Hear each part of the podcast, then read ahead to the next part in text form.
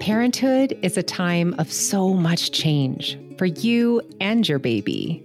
A little reliable information can go a long way towards making this new life a good life. I'm Jessica Rolfe, and this is My New Life, a Lovevery podcast.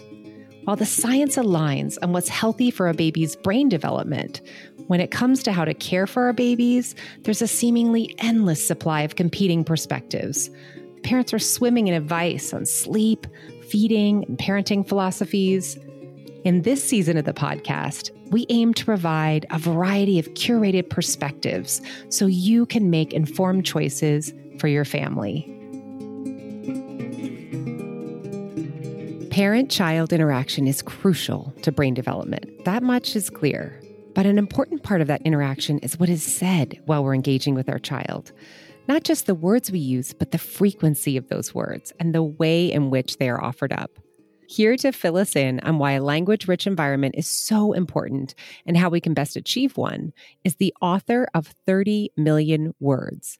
She is releasing a new book in April called Parent Nation, Dr. Dana Suskind. Hello, Dana. Thank you so much for having me. So, your path from surgeon to public health advocate is so interesting. Can you share that with our listeners? It sounds funny to say, but the path began in the operating room. Uh, as you know, I'm a pediatric cochlear implant surgeon, and a cochlear implant is this amazing piece of uh, technology that allows a child born deaf the ability to hear, to talk, and most importantly, to mainstream both educationally and socially. I started our cochlear implant program probably about 12 or 13 years ago. Um, and I did that because I thought by giving children access to sound, it could change their lives. Um, and pretty soon after starting the implant program, though, I started seeing huge differences in outcomes amongst my patients. Some of them would learn to talk and uh, and learn on par with their hearing peers. Um, others, same time out, would barely be able to communicate. It was a really painful difference to see. And honestly, Jessica, it was that difference that pushed me out of the operating room to try to understand why this was, and more importantly, what I could do about it. What I found was this incredibly rich research about early brain development. I learned that those first three years of life, the first three to five years of life, are critically important for early brain development. Some 90% of the brain is basically grown in those first few years of life. And you know what grows it? It's that nurturing talk and interaction that you mentioned between mother or father or loving caregiver and child. That's it. Those, those language rich interactions fuel those neural connections. Some 1 million neural connections every second occur. And that is building the foundations for all thinking and learning. So you could ask me, well, how does that relate to you? You're a cochlear implant surgeon dealing with children with hearing loss.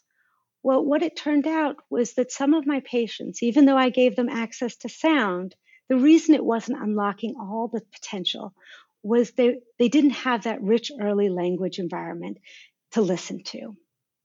And it was that that really pushed me to understand that all parents want the best for their children. All parents have within them the powerful talk and interaction to build their children's brains.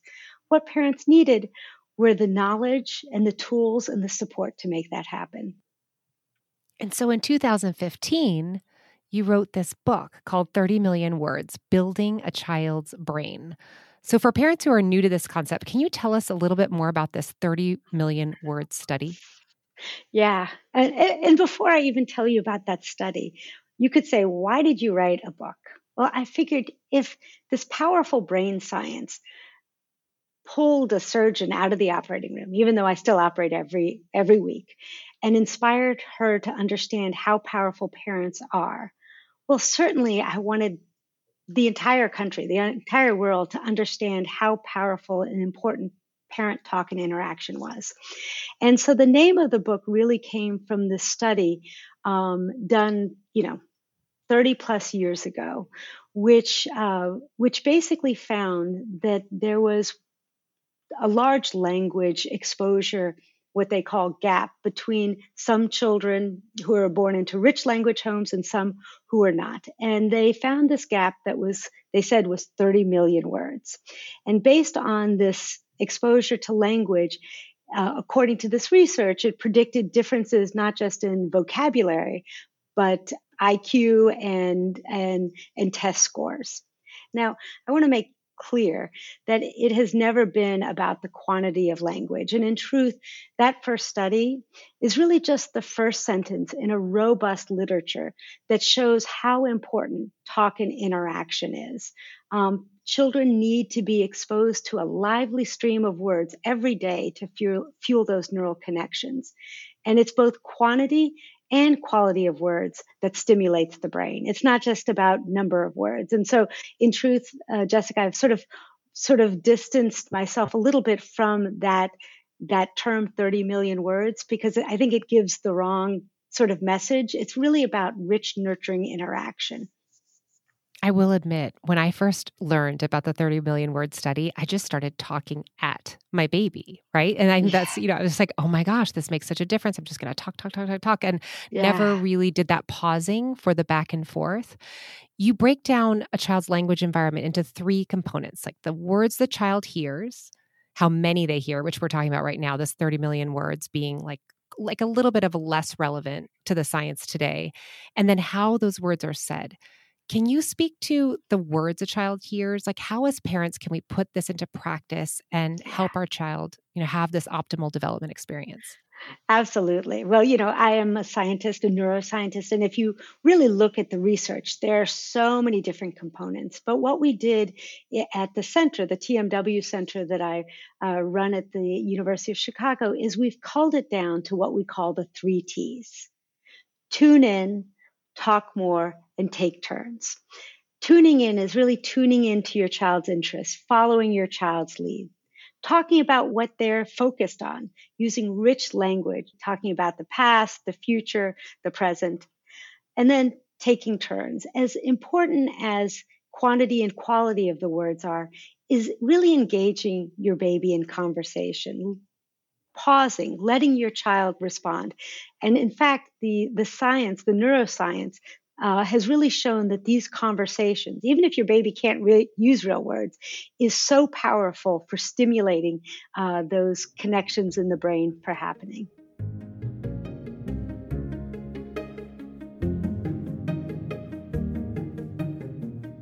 Lots of brain growth happens in the first three years of life.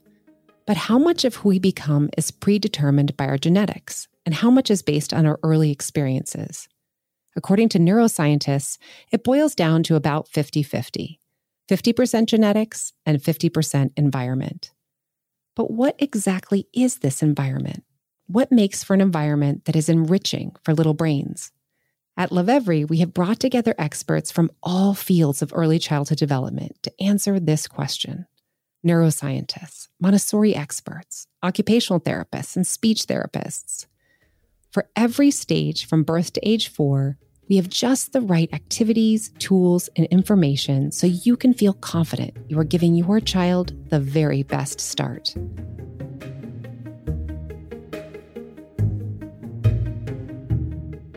I loved learning that too. So that's what I did with my second child. My first child just got a lot of language. my second child got a lot more conversational turns. I'm speaking in research speak, but um, you also noted that maybe the fourth T should be turn it off. How can parents prioritize language in the face of so much streaming? I'll tell you as a physician who every day interacts with amazing parents who love their children, I have seen a dramatic shift when I go into the clinics. You know, 10 years ago, maybe there was a iPhone every once in a while, but everybody, you know, people were more engaged. I walk in now, everyone from the nine month old to the parent eh, is glued to the phone. And unfortunately, the science, the neuroscience is pretty clear. Babies don't learn from technology, especially in those first few years of life. Now, am I going to say you can't use it? Of course not. But the truth is, is it's really about harm reduction, trying to stay off your phone, being engaged. And if you use technology, engaging around it with your child. So if they're, you know, playing with a tablet, interacting with them. Um, but yes, the the turn it off, I think, is becoming more and more of an issue. So you write that even cooing, like the mama loves you and oh, so sweet, and all of those sort of like kind of the goofy things that we say, they have a critical role to play as catalysts. Like, what is that role? Can you define that for us? Absolutely. Well, I always joke that one of the biggest misconceptions out there is baby talk is no good.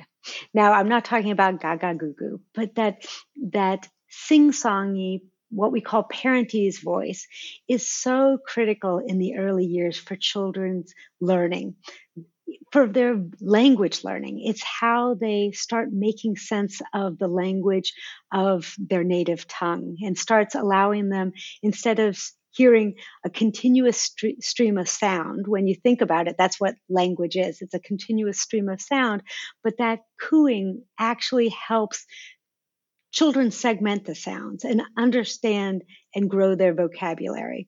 Um, so use that sing-songy voice and get everyone around you doing it. Um, some of the my favorite stories of people that I interviewed for my my different books. Um, I remember this one dad, uh, Randy, you know, a big tough Marine who was part of our program, and he he talked about how he started using parentese and getting on the floor and you know not you know cooing and doing that sort of stuff. And his his brother said randy what are you doing? And he said i'm growing my baby's brain. That's that's what makes your heart sing. The science is so clear that language really does make a difference in brain development. It really it's like the one you know if you're going to do one thing it's this yeah. it's this talking and having this back and forth interaction and really tuning into your child that verbally that can make a difference. So I often wonder about language that is overheard. So let's say you're on a conference call and your child is there, your baby is there, or you're um, have got like a the you know radio on or a TV or something eh, you know happening, or your child is is watching something. Can you tell me if there's any benefits to this overheard speech rather than speech directed to the child? Yeah, I mean, in truth, the research really shows that it's child directed speech that helps children learn language.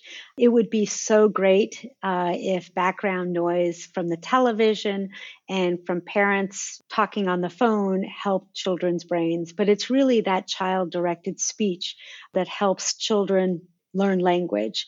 We are basically social beings and our our brains respond to that sort of what we call responsive contingency. It's not just talking at your child, but you know that that that interaction that's so key. And so I want to now pivot to this new book that you're writing. Can you tell us about Parent Nation? Parent Nation really comes out of my first book and the work of the center and the work that you all do, the fact that the neuroscience and the developmental science is so clear parents are children's early brain architects, parents and caregivers. And in my own work, I worked with families across Chicago, across the US, who, like all parents, wanted the best for their children. They embraced the three T's the tune in, talk more, take turns with gusto. They wanted what every parent wants to help their children get off to the best start. But it was quite clear that while the three T's were powerful, they only took parents so far. I mean, we're seeing this today. Real life intruded again and again and again, whether it be unpredictable work schedules, Zoom calls, multiple jobs, the lack of healthcare, homelessness.